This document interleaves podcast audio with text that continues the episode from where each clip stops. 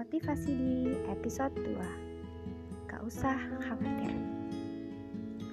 Masalah tidak akan pernah berhenti menguji manusia. Ia datang dan tak akan menunggu kapan kita siap menghadapinya. Harapan yang tak sejalan dengan kenyataan pasti membuat kita kecewa. Bukan berarti kita tak boleh berharap. Hanya saja kita juga tak boleh lupa untuk memiliki rasa berlapang dada. Kamu pasti sering mendengar kalimat just enjoy every moment.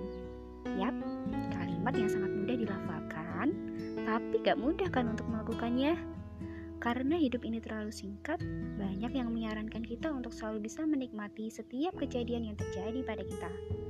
Padahal, belum tentu juga mereka akan mampu melewatinya dengan mudah. Ya, kalau sedang melalui masa-masa bahagia seperti liburan, kesuksesan, dan sejenisnya, mungkin kita bisa dengan mudah menikmatinya, bukan? Tapi, bagaimana jika yang terjadi adalah sebaliknya?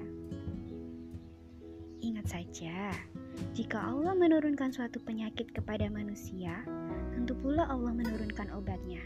Begitupun dengan masalah. Tak ada masalah yang kita hadapi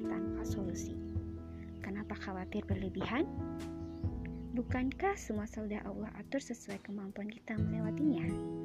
Allah tidak membebani seseorang, melainkan sesuai dengan kesanggupannya.